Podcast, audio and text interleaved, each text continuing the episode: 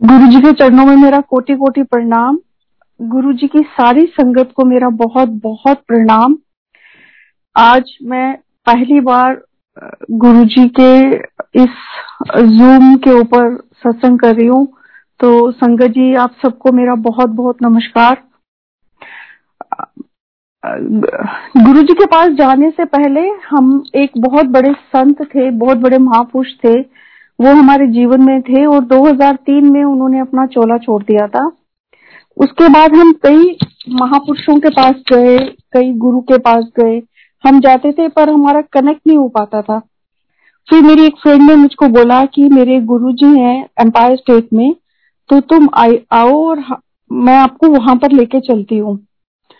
तो हम वहाँ पर पहुँचे। जैसे ही हम बाहर एम्पायर स्टेट के पहुँचे तो उन्होंने मुझे बताया कि गुरुजी ऐसे साधु वाले कपड़े नहीं पहनते और गुरुजी अपने अटायर में रहते हैं और आपको चार लोगों में लंगर मिलेगा और वो लंगर आप प्रेम से खाना।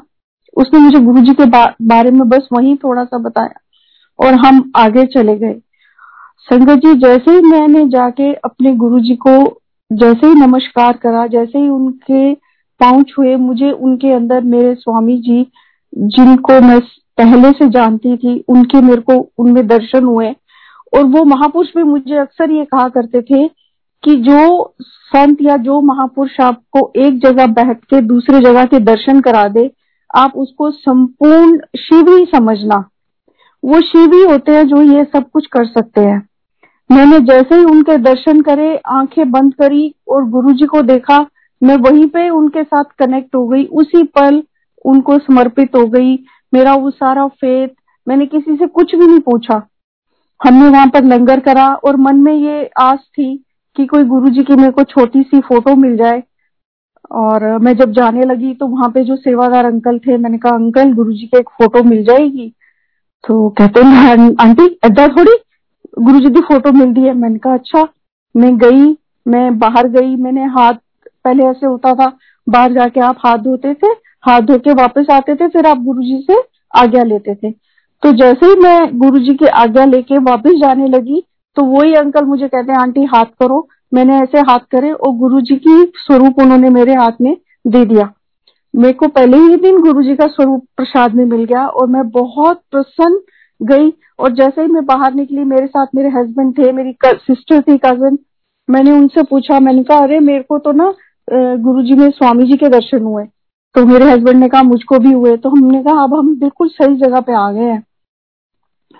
तो उसके बाद जब दो शायद सेकंड या थर्ड बार जब मैं गुरु जी के दर्शन के लिए गई तो गुरु जी ने मेरे को बोला कि आंटी हर वीरवार दे वीरवार आया कर।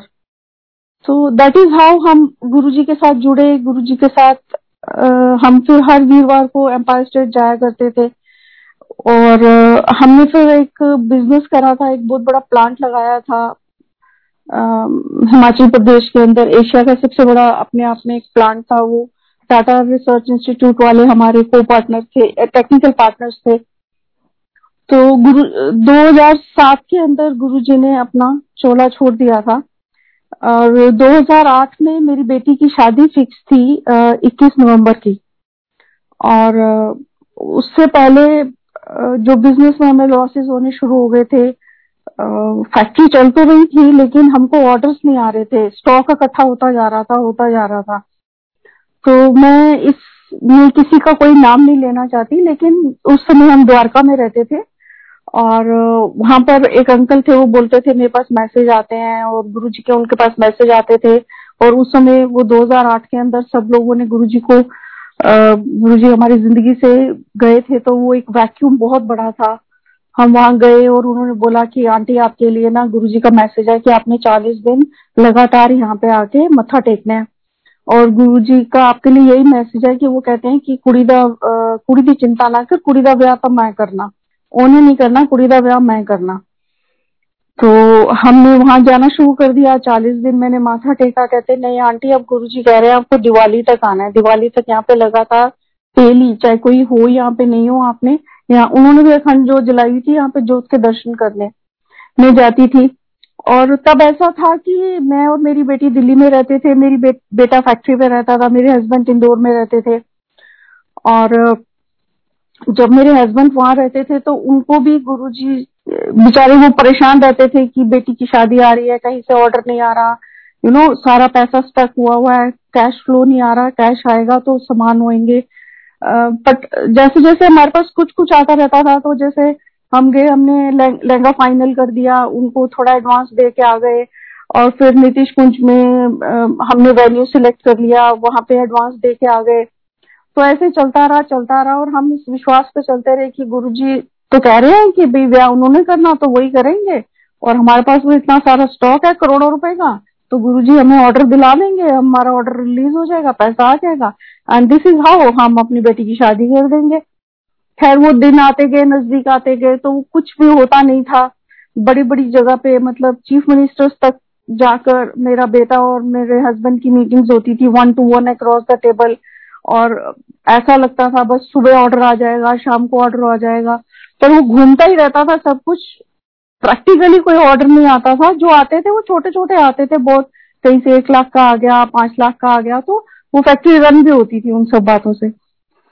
चलते चलते चलते और मैं वो अंकल से रोज पूछना कि अंकल देखो, इतने दिन रह गए हैं, आप गुरुजी से पूछो, आप गुरुजी से पूछो। तो उन्होंने मुझे हर समय यही कहना कि गुरुजी कहते हैं, उन्होंने कह दे कुड़ी का ब्याह तो मैं करना, उन्हें नहीं करना।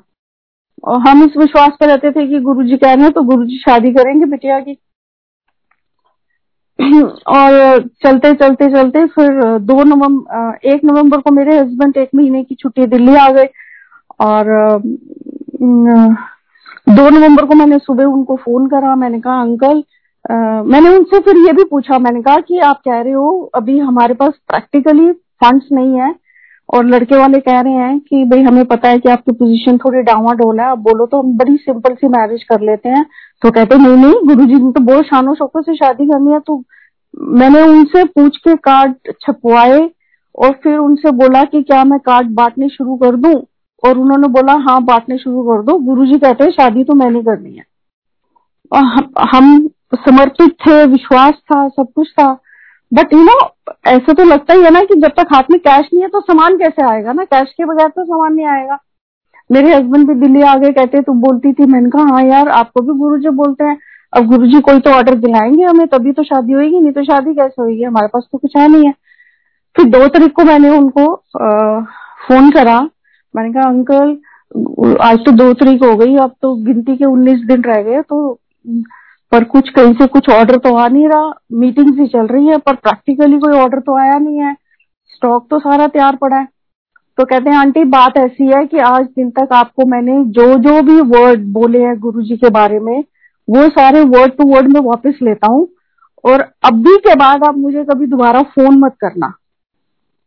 उनकी इस बात से आप समझो कि मेरे को तो ऐसे लगा ना मेरी तो दुनिया हिल गई मेरी तो ज़मीन ही हिल गई पूरी।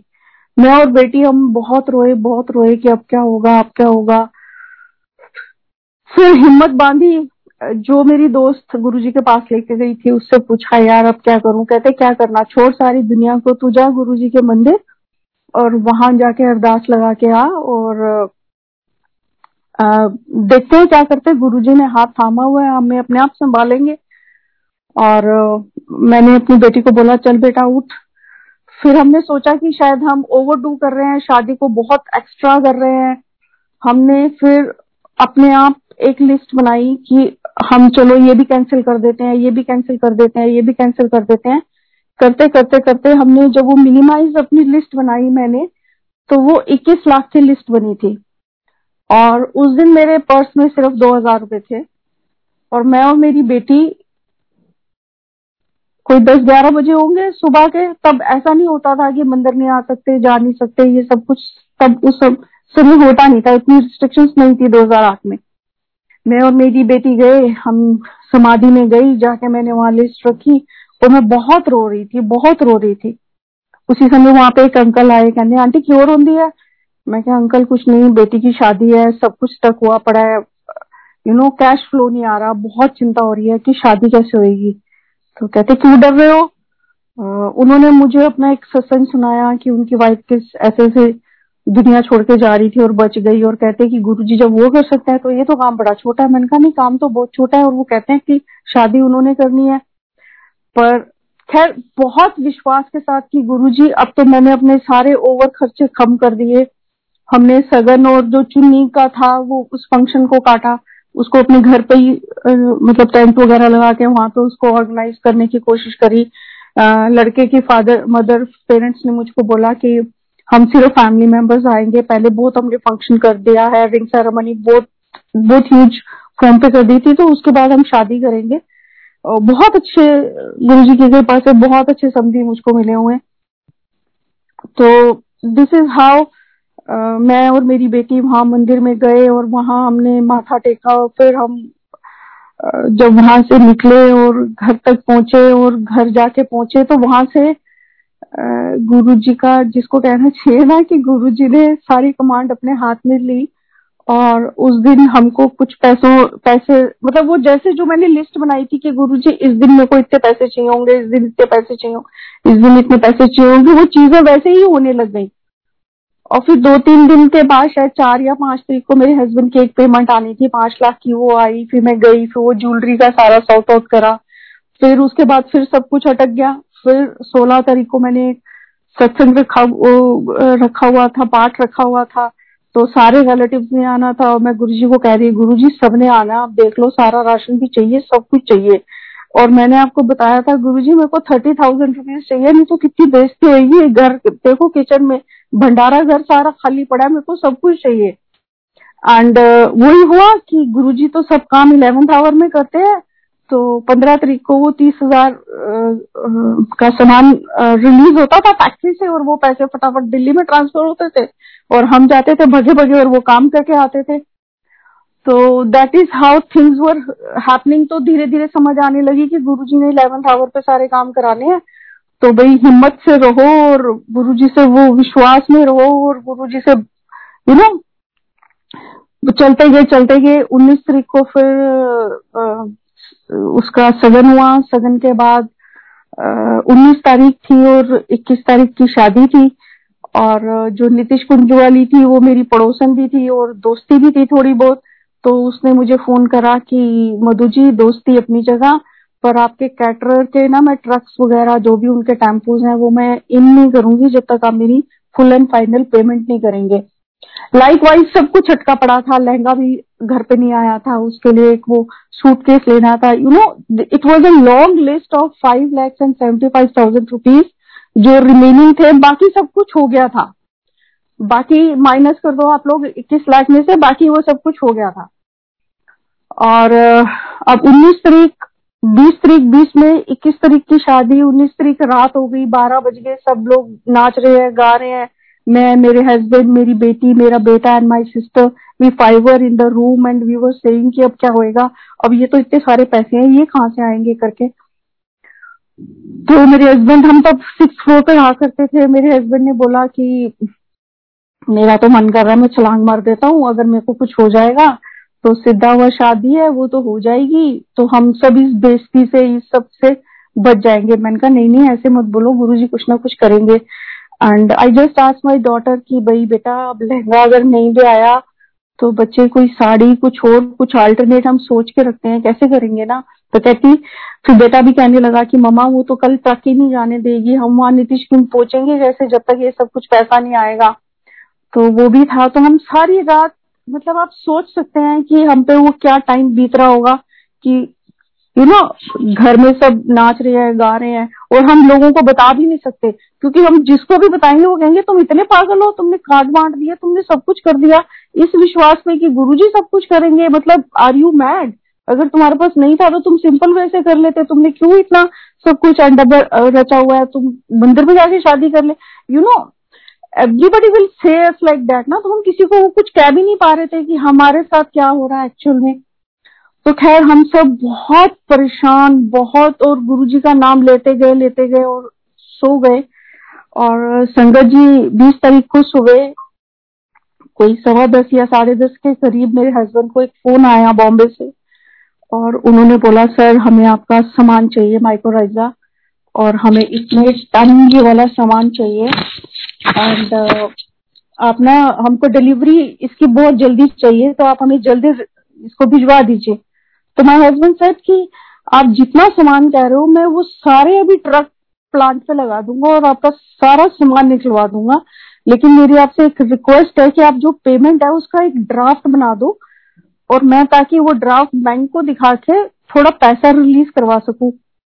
तो और संगत जी, आप हैरान हो गए कि वो जो ऑर्डर था, वो हमें पूरे पाँच लाख और पचहत्तर हज़ार का वो ऑर्डर मिला था बीस तारीख को, साढ़े दस बजे। तो उन्होंने हमसे पूछा कि ऐसा क्यों बॉम्बे की पार्टी ने पूछा कि, सर, शर्मा जी, आप ऐसा क्यों बोल रहे हो कि ड्राफ्ट की आपको? मैं फ़ोटो कॉपी भेज दू व्हाट्सएप कर दू या वट तो कहते हैं कि, नहीं सर, बात ऐसी है कि कल मेरी बेटी की शादी है और I am short of some why I am asking you like that तो तब हमें नहीं पता था संगत जी तो उन्होंने बोला कि, सर, आप बिल्कुल चिंता मत करो। आप सिर्फ़ ये देखो कि जिस बैंक में आपका अकाउंट है, उसकी इवनिंग ब्रांच कहाँ पे है।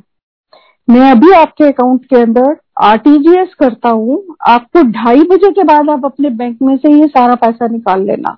पाँच लाख पचहत्तर हज़ार रुपया मैं आपको आरटीजीएस कर रहा हूँ। एंड संगत जी आप मानेंगे नहीं कि पूरी दिल्ली में अगर इवनिंग ब्रांच पीएनबी की है तो वो सिर्फ़ द्वारका में सेक्टर दस में ही है। मैंने अपने कैटरर को, सब लोगों को बैंक में ही बुला दिया कि तुम वहीं पे आ जाओ, मैं तुम्हें वहीं सारी पेमेंट करूँ, करूँगी। मैं मेरे बेटे को लेके ड्राइवर को लेके, हम तीनों घर से निकले। हमने वहाँ से उसको, मैंने फटाफट पैसे पकड़ाए। मैंने कहा, तू भाग बचे जाके उसको दे वेन्यू वाली को और अपना सामान शिफ्ट कर वहाँ पर। और मैं भागी भागी गई, मैंने लहंगा खरीदा और जो भी मिनिमम जो भी उसकी लास्ट यू नो रिक्वायरमेंट्स की जो भी उसकी लिस्ट थी, वो सामान वगैरह, वो सब लेकर मैं 11 बजे घर 20 तारीख को पहुँची थी और 21 तारीख को सुबह मेरी बेटी की शादी थी। मतलब the next day was the wedding मैं सब कुछ लेके पहुंची गुरुजी का धन्यवाद करती जाऊं और ये बोलती जाऊं गुरु जी ਤੁਸੀਂ ਬੇਟੀਆਂ ਨਾਲ ਵਿਆਹ ਕੇ ਐਦਾਂ ਵੀ ਕਰਦੇ ਹੋ ਤੁਸੀਂ ਇਹ ਕੰਮ ਮੇਰਾ ਕੱਲ ਕਰ ਦਿੰਦੇ ਮੈਂ ਇੱਕ ਦਿਨ ਇੰਜੋਏ ਕਰ ਲੈਂਦੀ ਮੈਂ ਇੰਜੋਏ नहीं किया गुरु जी ਵਿਆਹ ਤਾਂ ਤੁਸੀਂ ਬਹੁਤ ਟੌਪ ਦਾ ਕੀਤਾ फिर उसके साथ साथ बहुत कुछ ऐसा था कि जो कैटरर था वो भी बहुत दिल जान से काम कर रहा था वो गुरुजी की कृपा थी क्योंकि गुरुजी कह रहे थे ये सब कुछ मैं कर रहा हूँ एंड उसके बाद जब मैं तैयार होके बेटी के साथ जब मैं अपने वेन्यू पे पहुँची, मैं वहाँ के डेकोरेशन क्योंकि मैंने उसको मना करा था, तू कारनेशन मत लगाइयो, खर्चों को बिल्कुल कम कर दे। जो एक जयमाला होती थी उस जमाने में, कोई बॉम्बे से आती थी बैंगलोर से आती थी, उसका ग्यारह हज़ार का बिल था, मैंने कहा, उसको काट दो। आईएमए से मंगा लो, वो जो चार पाँच सौ रुपए की होती है, वो भी चलती है, जयमाला तो जयमाला होती है। लाइक दैट बट जैसे मैं वेन्यू में एंटर करी तो देखूँ कार्नेशन और ये और वो इतनी कमाल की डेकोरेशन इतना सुंदर वहाँ पर सब कुछ था कि संजय जी, मैं बयान नहीं कर सकती आप लोगों को। और उसके बाद ये था कि फोटोग्राफी के लिए हम प्रेम स्टूडियो आते थे हमारे यहाँ हमेशा हर फ़ंक्शन पे। तो लड़के वालों ने और हमने मिलकर कर लिया था कि एक ही को, एक ही को हम बुक कर लेते हैं ताकि इतना जूम वूम नहीं होगा। तो वो जैसे ही वो जब वहाँ पर हुआ, मिलनी वगैरह सब हो रही थी तो वो वो आया मेरे पास और कहता, मैडम जी, लड़के वालों ने तो मेरे को पेमेंट कर दी है और आपकी पेमेंट मैंने उसको देखा, मैंने कहा अच्छा तो मैंने कहा, कितना देना है? तो कहता फिफ्टी थाउज़ेंड तो मैंने कहा मैं ना एक्चुअल में घर से लाना भूल गई, मैंने उसको तो ये बोला कि मैं घर से लाना भूल गई एक्चुअल में मेरे पास पैसे ही नहीं थे। और मैंने आसमान को देखा और मैंने कहा हाँ गुरु जी इसको तो मैंने लिस्ट में भी नहीं लिखा। अब ये वाले पैसे कहाँ से आएँगे? और फिर मैंने the very next moment you know it's just fraction of seconds in my mind मैंने लोगों को देखा। तो मैंने कहा, इतने तो लोग हैं कि मेरे को इतना सजन तो मिल जाएगा। मैंने कहा, कोई नहीं। मैंने कहा, तुम कल रिसेप्शन पे आ रहे हो ना, वहाँ सिद्धार्थ होटल में तो मैं आपको वहीं पे आपका पैकेट पकड़ा दूँगी। कहते, कोई नहीं। वो तो कोई बात नहीं है, वो तो you know we know you and you will give us and that तो उनको बहुत पुराने जानते हैं। तो ऐसे जो भी आए, बोले, कितना सुंदर है, कितना सुंदर है, इतना टेस्टी खाना है, इतना सब कुछ है, वो गुरु जी ने उस दिन इतनी मेहर वर्ताई थी संगत जी कि मैंने पैसे जो दिए थे, वो मूंगफली के दिए थे और दुनिया सोच रही थी कि वो काजू खा रही है। खाना इतना यमी सब लोग इतनी प्रेस करके जा रहे थे और हम जो फैमिली मेंबर्स पल पल गुरुजी को शुक्राना कर रहे थे कि गुरुजी वाकई ये ब्याह आपने कराया, हमारी तो औकात नहीं थी कि हम इतनी सुंदर शादी कर देते। उसके बाद डोली चली गई। अच्छा फिर मेरी बेटी को ये बड़ा शौक था कि वो जो एक्चुअल में डोली वाली डोली होती है, मैं फेरे वाली जगह से गाड़ी तक उसमें जाऊँ और वो पता नहीं कैसे गुरुजी ने कराया, लड़के वालों को पता चल गया। इतनी सुंदर उसकी वो डोली सजी हुई थी। मतलब उसकी हर जो इच्छा थी ना, वो पूरी होती गई। और जब डोली चली गई, फिर घर पे आए, फिर कई रिलेटिव जा रहे थे, सबको बाय बाय करा, सब हो गया। और हम थक के जैसे लेटे हुए थे तो फिर एक संगत की मेरी आंटी आई। मेरी बहुत खास दोस्त, उसको सब कुछ पता था क्या क्या हुआ है कैसे कैसे गुरुजी ने मेहर करी है, हर पल पे कैसे कैसे मेरी इज़्ज़त उन्होंने बचाई है, हर जगह। तो कहती और आंटी, कैसे हुई शादी? मैंने कहा, बहुत अच्छी शादी होगी आंटी, आप आए नहीं, आपने देखा नहीं गुरुजी ने कितनी मेहर करी। क्योंकि 2007 में गए थे, तब इतना सोशल मीडिया भी नहीं था, इतना एक दूसरे को जानते भी नहीं थे। बस वो कुछ क्लोज दोस्त ही होते थे जो आपके साथ रहते थे और हर समय रहते थे और उनको सब कुछ पता होता था। तो एनी हाउ वो कहती, बहुत अच्छा हुआ। मैंने कहा गुरु जी ने करी, सच्ची शादी हमारी तो बिल्कुल औकात ही नहीं थी। संजय जी, उस आंटी ने मेरे को एक पैकेट दिया और कहते ये मेरे को गुरु जी ने दिया आपको देने के लिए। और उन्होंने मुझे ये बोला, कमली ना, एक खर्चा भूल गई थी लिखना। दे दी। And I had tears in my eyes कि how could this could be happen और जब मैंने वो पैकेट उसके जाने के बाद खोला, उसमें वो पूरे पचास हज़ार थे जो मैंने फोटोग्राफर को शाम को देने थे। तो ये गुरुजी की मेहर हम पर कि बार बार गुरुजी अंकल को बोलते थे कि तू चिंता ना कर, कुड़ी का ब्याह था, मैं करना, कुड़ी का ब्याह था, मैं करना। और हम ये सोचते रहते थे कि अच्छा हमें ऑर्डर मिल जाएगा, ये हो जाएगा, वो हो जाएगा, वो सब कुछ, वो गुरुजी ने कैसे तय किया हुआ था कि मैं आपको बता नहीं सकती इट्स 2010 एंड अभी तो कितने साल हो गए, आपको मैं ये सब अपना सत्संग सुना रही हूँ, पर वो पल पल हमने जिया हुआ है। हमें सब कुछ याद है, सब कुछ, वो। और, उसके बाद हम मंदिर में जाते रहते थे और हमको समाधि की जो मॉर्निंग में स्नान वाली सेवा है, वो गुरु जी की तरफ़ से हमें बख्शी हुई थी। तो 2010 की बात है तब ये कारपेट नहीं होता था समाधि वाले एरिया में। फर्श, वो था मार्बल था और उस पर हम लोग पोचा लगाते थे। एक दूसरा सत्संग आपको अपना सुना रही हूँ। और इसके बीच में वो जो हमारा बिज़नेस था, वो डूबता जा रहा था, सब कुछ हमारे घर से जाता जा रहा था। और अंकल को गुरुजी बहुत संभाल के रखते थे, बहुत प्यार करते थे, उनके ड्रीम्स में आते थे, उनको बहुत कुछ दिखाते थे, बहुत दर्शन कराते थे, बहुत जगह लेके जाते थे।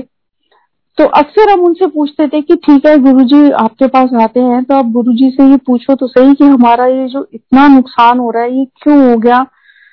जिसको कहते हैं कि अर्थ से फर्श पे हम आ रहे हैं, ये हम क्यों आ रहे हैं एंड ऑल तो फिर एक दिन गुरुजी ने उनको ये भी बताया था कि हम पे किसी ने ब्लैक मैजिक किया था तो कहते थे कमलिया तू तो इस दुनिया से रहना ही नहीं सही जिन्हें ब्लैक मैजिक तो ते किता सी ते तेरी आंटी ने ते छोटे अंकल ने ते भीख मंगनी थी सड़का ते खड़े होके ਤੁਹਾਡਾ ਇੰਨਾ ਬੁਰਾ ਹਾਲ ਹੋਣਾ ਸੀ ਮੈਂ ਕੀ ਕੀਤਾ ਮੈਂ ਸਾਰਾ ਦਾ ਸਾਰਾ ਨਾ ਤੁਹਾਡੇ ਪੈਸੇ ਤੇ ਪਾਤਾ ਤੁਹਾਡੀਆਂ ਜ਼ਿੰਦਗੀਆਂ ਬਚਾ ਲੀਆਂ ਕੰਮ ਤਾਂ ਤੁਸੀਂ ਫੇਰ कर लोगे पैसा तो फिर कमाया जाऊगा हमने बहुत शुक्राना करा गुरु जी का और हम जब उस सेवा में जाते थे हम सुबह समाधि की सेवा में हम पहुँचे मैं मेरी सिस्टर और मेरे हस्बैंड तो उस दिन हम तीन लोग ही थे सेवा के ऊपर बाकी लोग नहीं आ पाए थे सम रीजन तो जब हम पोछा लगाते थे संगत जी तो हम बैक जहाँ पर जो होता है उसके बिल्कुल बैक साइड से पोछा लगाते हुए दोनों तरफ़ से बाहर को आते थे ताकि जब पोछा लगने के बाद हम उसके ऊपर हमारा एक, एक भी पैर ना पड़े। तो मेरे हस्बैंड हमें पो, वो पोछे धो धो के निचोड़ निचोड़ के देते थे। झाड़ू नहीं लगता था एक ब्रूम होता था कपड़े का उससे हम पहले वो सारा मिट्टी झाड़ते थे और उसके बाद फिर हम रगड़ रगड़ के पोछे लगाते थे। तो मेरी सिस्टर उस साइड से शुरू हुई मैं इस साइड से बिल्कुल दोनों अपोजिट साइड से पोछा लगाना शुरू हो गया। उसने वो कड़े पहने हुए थे तो वो जब पोछा लगाती थी तो कड़े का ना वो फर्श पे रगड़ता था तो किरकिर आ रहा था थोड़ा थोड़ा तो मैंने बोला, यार, ये उतार दे इसको इसमें लकीरें पड़ जाएँगी, सारा मार्बल ना खराब हो जाए तो ये उतार दे। तो उसने ये वो कड़े उतारे, उतार के जो खिड़कियाँ हैं उसमें रखे और जैसे जैसे हम पोछा लगाते थे, हमको आदत पड़ी होती थी, हम ना पर्दे भी खींचते जाते थे ताकि हमें वापस इस समाधि में आना ना पड़े, हम पोछे लगा के एकदम बाहर निकल जाए। तो उस दिन वो एसी की सर्विस के लोग भी आए हुए थे, वो भी थोड़ा काम कर रहे थे, पर वो लोग बाहर काम कर रहे थे। हम लोग पोछा लगाते लगाते हम दोनों बहनें दोनों तरफ़ से बाहर आ गई। बाहर आके हमने पर्दे वर्दे डाउन करे और बाहर बैठे। तो तब ऐसा होता नहीं था कि आप आ नहीं सकते या जा नहीं सकते। 2010 की बात है। तो एक अंकल आए, बैठ गए हम लोग। पुरानी संगत, सत्संग शेयर करने लग गए।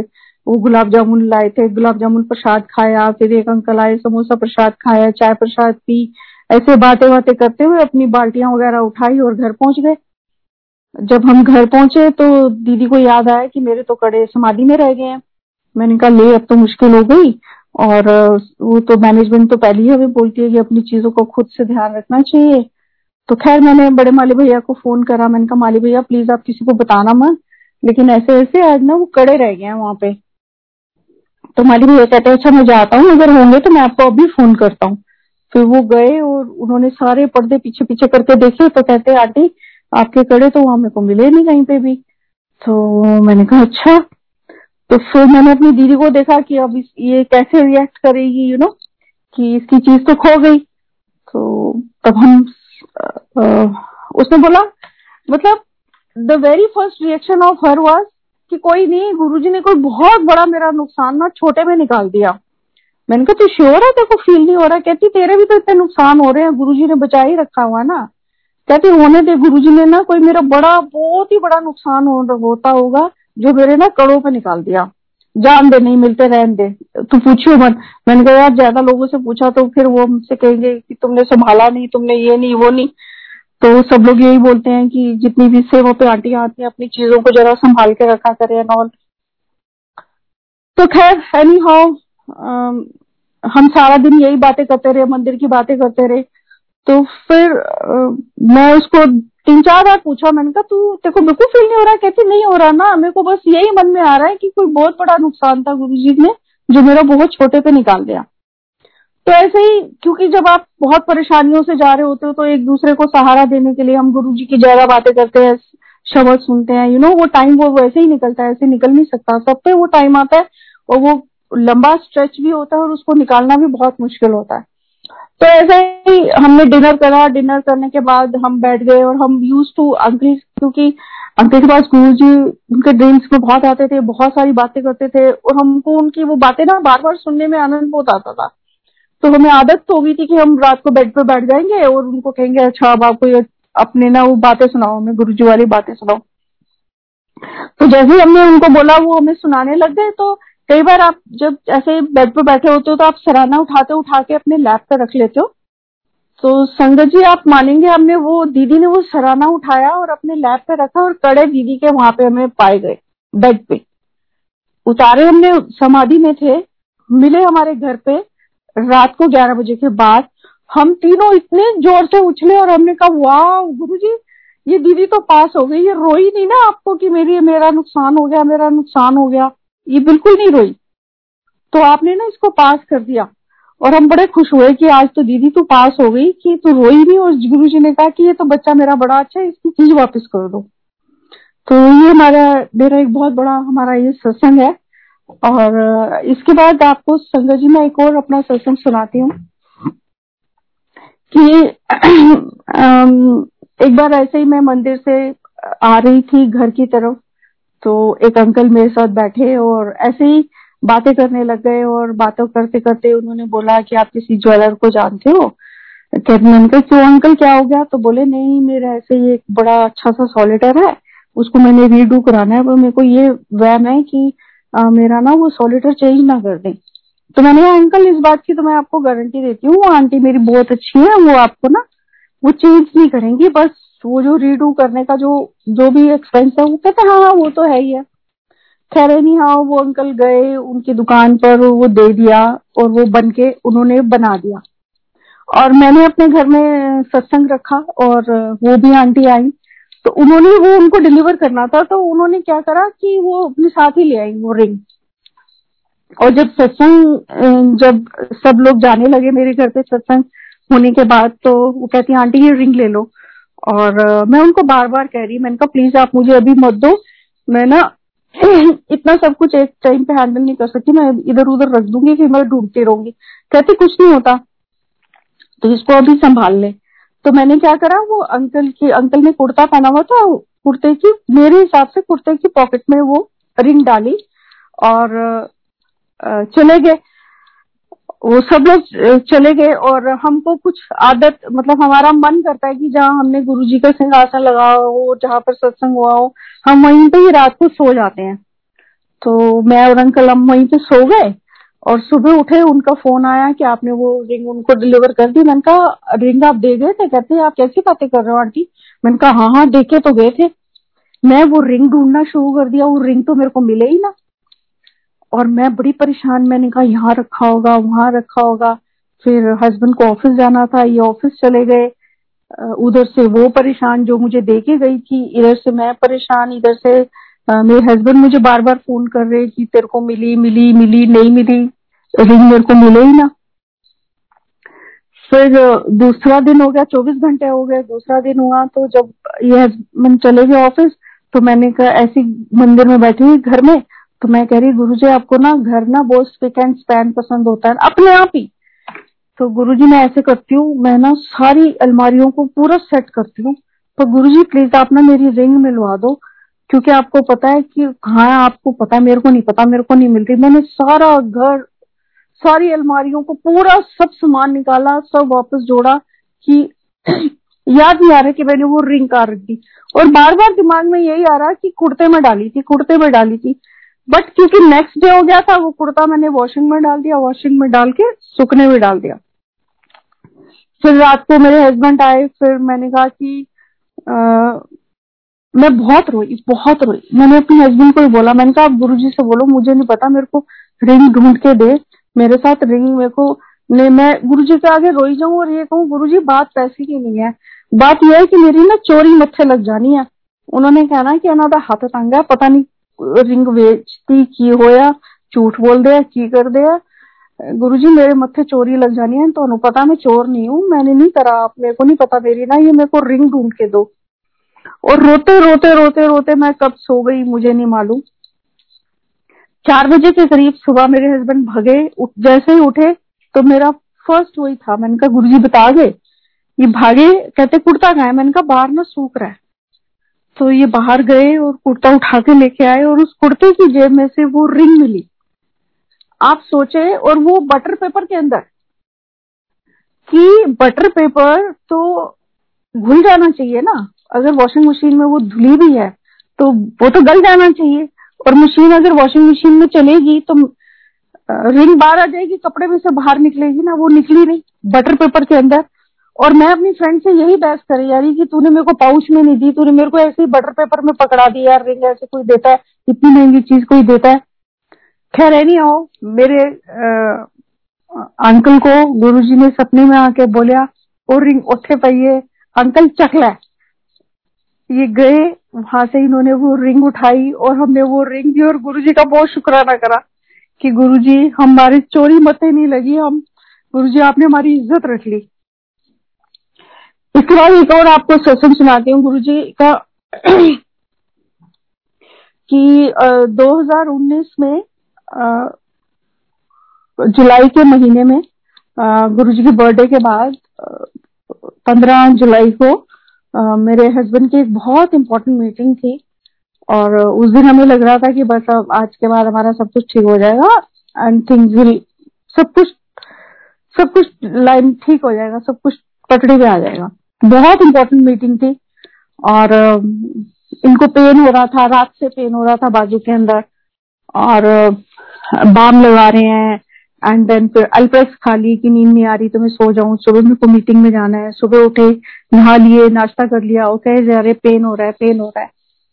तो वो मंडे का दिन था और जिन, जिन्होंने, जिनके पास मीटिंग पे जाना था, जिनके साथ जाना था, उन्होंने मेरे को फ़ोन करा कि चले नहीं क्या अंकल तो मैंने उनको ना मतलब the grace of Guru ji it's like only कि मैंने ना उनको वीडियो भी दिखा दिया कि ये देखो, ये अंकल की ना ऐसे पेन हो रहा है। तो वो अंकल को समझ आ गया कि he is having heart problem तो कहते हैं आंटी आप ना इनको फटाफट किसी डॉक्टर के पास ले जाओ। मैंने कहा, क्यों, क्या हो गया इनको? कहते, कुछ नहीं, हमें ऐसे ही लग रहा है कि कुछ गैस्ट्रिक सा है। आप ना इनको नियर बाय ले जाओ। आजकल एक इंजेक्शन आया है वो इंजेक्शन लगाएँगे और इनकी जो गैस्ट्रिक प्रॉब्लम है ये ठीक हो जाएगी फिर हम मीटिंग अटेंड कर लेंगे। मैंने कहा अच्छा। तो मैंने उबर बुक कराई और तब तक मेरी बिल्डिंग में एक और मेरी फ्रेंड है उसको बुलाया कि अगर आ, कहते हैं अगर सॉब्रिटेट हो अगर आपके पास तो वो इनकी जबान के नीचे रख दो। तो मैंने कहा सॉब्रिटेट क्यों रखो? कहते नहीं वैसे ही टू बी सेफ़ साइड मैंने कहा अच्छा चलो ठीक है। मेरे को एक परसेंट कोई डर नहीं लग रहा, कुछ नहीं हो रहा। मेरे को ये है कि मतलब डर नाम की चीज़ ही नहीं है मेरे अंदर। और मेरी फ्रेंड आई, मैंने उबर बुक कराई उबर आई। मंडे था हैवी रश था बम्पर टू बम्पर ट्रैफ़िक चल रहा था। मैं सदबड़ी में रहती हूँ, संगत जी। हम गए यहाँ पे कॉर्नर से एक हॉस्पिटल है, आगे से घूम के हॉस्पिटल में मैं पहुँची। वहाँ गए तो ईसीजी मशीन काम नहीं कर रही, लेकिन वो डॉक्टर को समझ आ गया था। कि he is having cardiac arrest तो ओ, इनको हार्ट की प्रॉब्लम हो रही है। और वो कहते हैं कि आप ना इनको मैडम जी आप इनको फटाफट ले जाओ या तो फोर्टिस ले जाओ या मैक्स ले जाओ। तो मैंने इनको बोला मैंने कहा कि ये डॉक्टर तो कह रहे हैं कि आपको बड़े हॉस्पिटल लेके जाना पड़ेगा। वो कह रहे हैं या मैक्स ले जाओ या फोर्टिस ले जाओ। तो संगत के ही एक डॉक्टर हैं वो मैक्स हॉस्पिटल में काम करते हैं और वो मेरे को बहुत पुराने जानते तो मैंने कहा चलो मैं उनसे पूछती हूँ मैं अब क्या करूँ करके? तो मैंने उनको फ़ोन करा। मैंने कहा, ऐसे ऐसे अंकल की तबीयत खराब है, उनकी ना चेस्ट में बहुत पेन हो रहा है। तो कहते, आंटी, आप फटाफट उनको लेके ना यहाँ मैक्स आ जाओ, मैं इमरजेंसी में ही हूँ। मैंने कहा अच्छा। तो कहते, आप मेरी डॉक्टर से बात कराओ, आप जिस भी हॉस्पिटल में हो। वो डॉक्टर ने उनसे बात करी तो उनको सब कुछ बता दिया होगा वट एवर इट इज़ तो वो कहते कि, ठीक है, आप इनको भेजो फटाफट। तो फिर वो कह रहे कि आप बाहर ना किसी थ्री व्हीलर में बैठ के चले जाओ तो मैं ना ज़ोर से चिल्लाने लग गई कि क्या अस्पताल है? मेरे को, मैं एक मरीज़ को लेके आई हूँ, आप मेरे को कह रहे हो थ्री व्हीलर में चले जाओ, आप एंबुलेंस को क्यों नहीं बुलाते हो? तो वो डॉक्टर कहने लगा मुझे कि मैडम, आपको बात समझ नहीं आ रही है कि आपके पास एंबुलेंस इतना बार ट्रैफ़िक है एंबुलेंस आने का टाइम ही नहीं है कि एंबुलेंस आएगी, इनको लेके जाएगी, आप इनको कैसे भी लेके चले जाओ। मैंने कहा, पर मैं, मेरी फिर ऊबर बुक करा के दो मेरे को। मैं थ्री व्हीलर में थोड़ी इनको लेके जाऊँगी। मेरे पास गाड़ी नहीं है तो मेरे को ऊबर बुक करा के दो। संजय जी, उसी समय ना वहाँ एक लड़का खड़ा था यंग सा लड़का खड़ा था। उसने मेरे से पूछा, कहता, आंटी, क्या हो गया? मैंने कहा, बच्चे, ये देख, हम बूढ़े लोग हैं अंकल है मेरे साथ साथ में मेरी ये मेड है। ये मेरे को बोल रहे हैं कि थ्री व्हीलर में ले जाओ, इतनी तकलीफ़ में। बता, मैं इनको कैसे थ्री व्हीलर में लेके जाऊँ? तो कहता, आप डरो नहीं, मैं आपको लेके चलता हूँ ना, आप चलो, मैं चलता हूँ आपको लेके। उसने अंकल को संभाला बाहर निकली, मैं उबर उबर कर रही थी, उसकी फॉर्च्यूनर गाड़ी, उसने उस पर बिठाया अंकल को, और उसने इतनी तेज, वो लोकल था यहीं का, और इतनी तेज गाड़ी चलाई कि कोई एंबुलेंस क्या चलाएगा, और मैं कह रही, तू तेरे को सारे रास्ते पता, जैसे मोटरसाइकिल वाले जाते हैं ना ऐसे टेढ़े मेढ़े होके होके गलियों गलियों में से निकलते कहता, आंटी हाँ। और उसने मुझे इतना बातों में उलझा के रखा कि मेरे पापा को भी ऐसे हुआ था आप घबराओ नहीं, ये ठीक हो जाएँगे, ये ये हो जाएगा, आपका बेटा कहाँ है? मैंने कहा, बेटा मेरा नोएडा ऑफ़िस में है। मैंने अपने बेटे को भी कनेक्ट कर रही थी कि मैं पापा को लेके जा रही हूँ, मैं ये कर रही हूँ। फिर मैंने वहाँ से उसको बोला कि, बच्चे, तू आ जा, मैं मैक्स पहुँच रही हूँ। ये कह रहे हैं कि मैक्स लेके जाओ, इनकी तबीयत ज़्यादा खराब है। तो वो अपने ऑफ़िस से वहाँ पे चल पड़ा उस समय। और जैसे ही मैं मैक्स में पहुँची with the grace of Guru ji you know वो जो डॉक्टर अंकल है, उन्होंने सब तैयारी करके रखी हुई थी। फटाफट इनको, जैसे आप पिक्चर्स में देखते हो फटाफट स्ट्रेचर पे डाला और ले गए अंदर। और वो नाम पूछ रहे हैं, ये कर रहे हैं, वो कर रहे हैं। तो वो जैसे ही उन्होंने इनकी ईसीजी e वगैरह करी तो वो कहता आंटी, अंकल को हार्ट अटैक आया हुआ है और ये अभी का नहीं है बहुत देर का आया हुआ है। तो मैंने कहा, फिर बच्चे? तो कहता कि एंजियोग्राफी होगी इनकी। मैंने कहा, बेटा, पर हमारे पास तो हेल्थ इंश्योरेंस है ही नहीं है तो तू मेरे को भेज दे वहाँ एम्स में भेज दे, नहीं तो तू सब्ज़ी में भेज दे। कहता अंकल आंटी कैसे बातें कर रहे हो आप? आपको अंकल प्यारे हैं या इस समय मैंने कहा बच्चों पर पैसे तो लगेंगे ना यहाँ पे? कहता कुछ नहीं, गुरुजी सब अपने आप करेंगे। आप चिंता मत करो अंकल तो गुरुजी के इतने प्यारे हैं, इनको कुछ नहीं होने देंगे। अच्छा आप सोचो, संगत जी, वो जो लड़का मुझे वहाँ पे लेके गया यू नो इमरजेंसी में मेरे साथ खड़ा और मेरे को पक, मेरे को कह रहा आ, अपनी लैंग्वेज में जाट भाषा में बोल रहा आप ना बिल्कुल घबराए ना आंटी। जब तक तेरा बेटा नहीं आएगा मैं यहाँ से हिलूँगा नहीं। तेरा बेटा आएगा मैं तब हिलूँगा हिलूँगा नहीं यहाँ से। मैं उसको देखे जा रही मैं कह रही अच्छा अच्छा थैंक यू बच्चे थैंक यू फिर कहता ये यूँ ना मानेंगे ये तेरे से अभी पैसे मांगेंगे तू चिंता ना करियो। चालीस हज़ार मेरी जेब में है मैं अभी जमा करा दूँगा। और मेरे को उस बंदे का नाम नहीं पता और वो बंदा मेरे को कह रहा है कि चालीस हज़ार मैं अभी जमा करा दूँगा।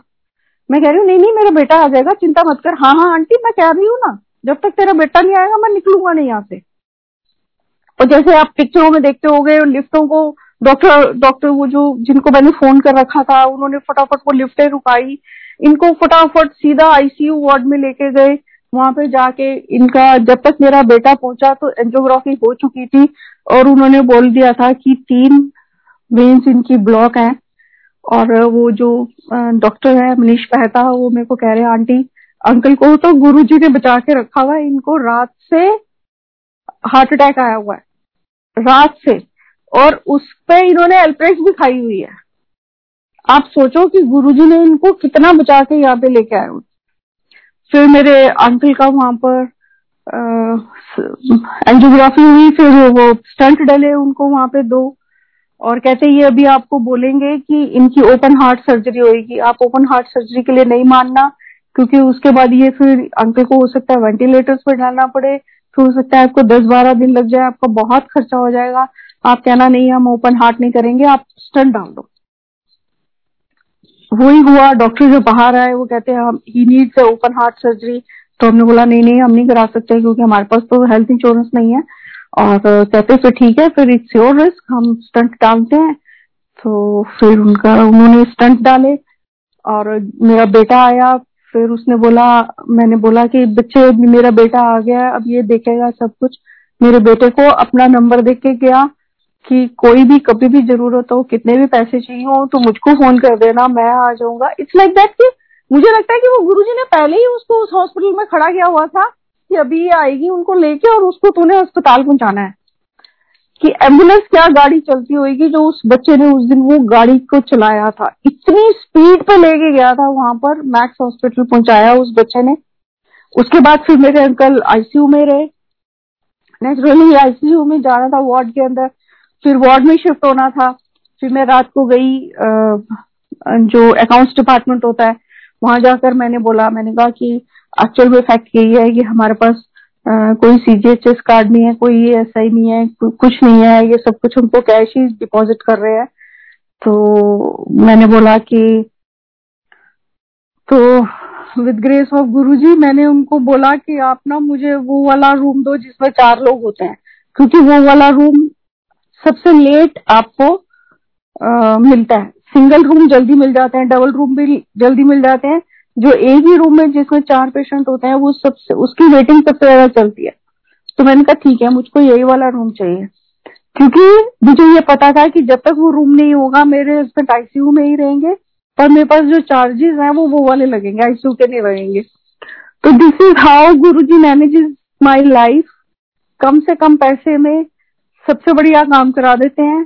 मेरे अंकल को गुरुजी ने ठीक करा और आईसीयू से ही वो डिस्चार्ज होके आ गए क्योंकि वो रूम मिला नहीं और वो वहीं पे बिल्कुल ठीक होके दो दिन बाद हॉस्पिटल से उनको वहाँ से छुट्टी मिली और मेरे अंकल घर पे आए और वो जो अंकल थे मेहता अंकल जो होते हैं वो ज, जब गुरुजी का बर्थडे था तब भी वो सेवा पे होते हैं।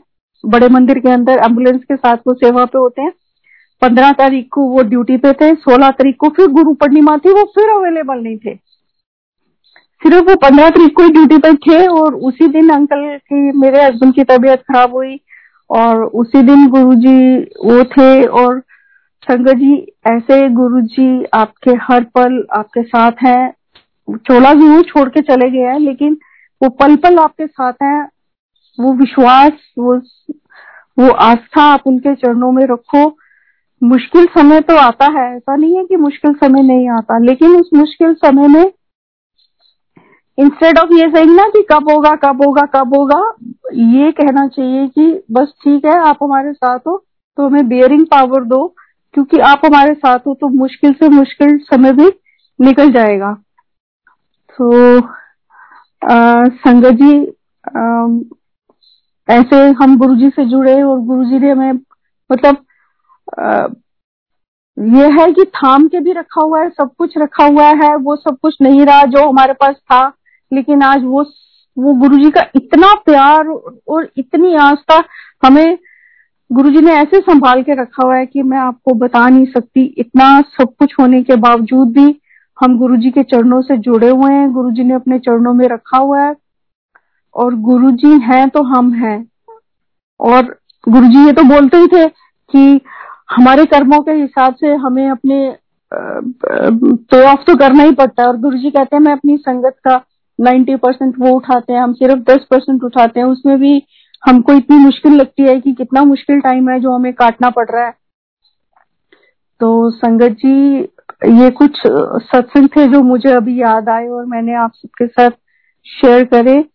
आप सबको बहुत बहुत धन्यवाद बहुत बहुत प्रणाम, आपने मेरे को सुना और मंदिर मंदिर से ही मैं सबको नमस्कार करती हूँ। आज मैंने पहली बार ये सत्संग शेयर करे है। कुछ गलती हो गई हो तो मुझे माफ़ कीजिएगा। जय गुरु जी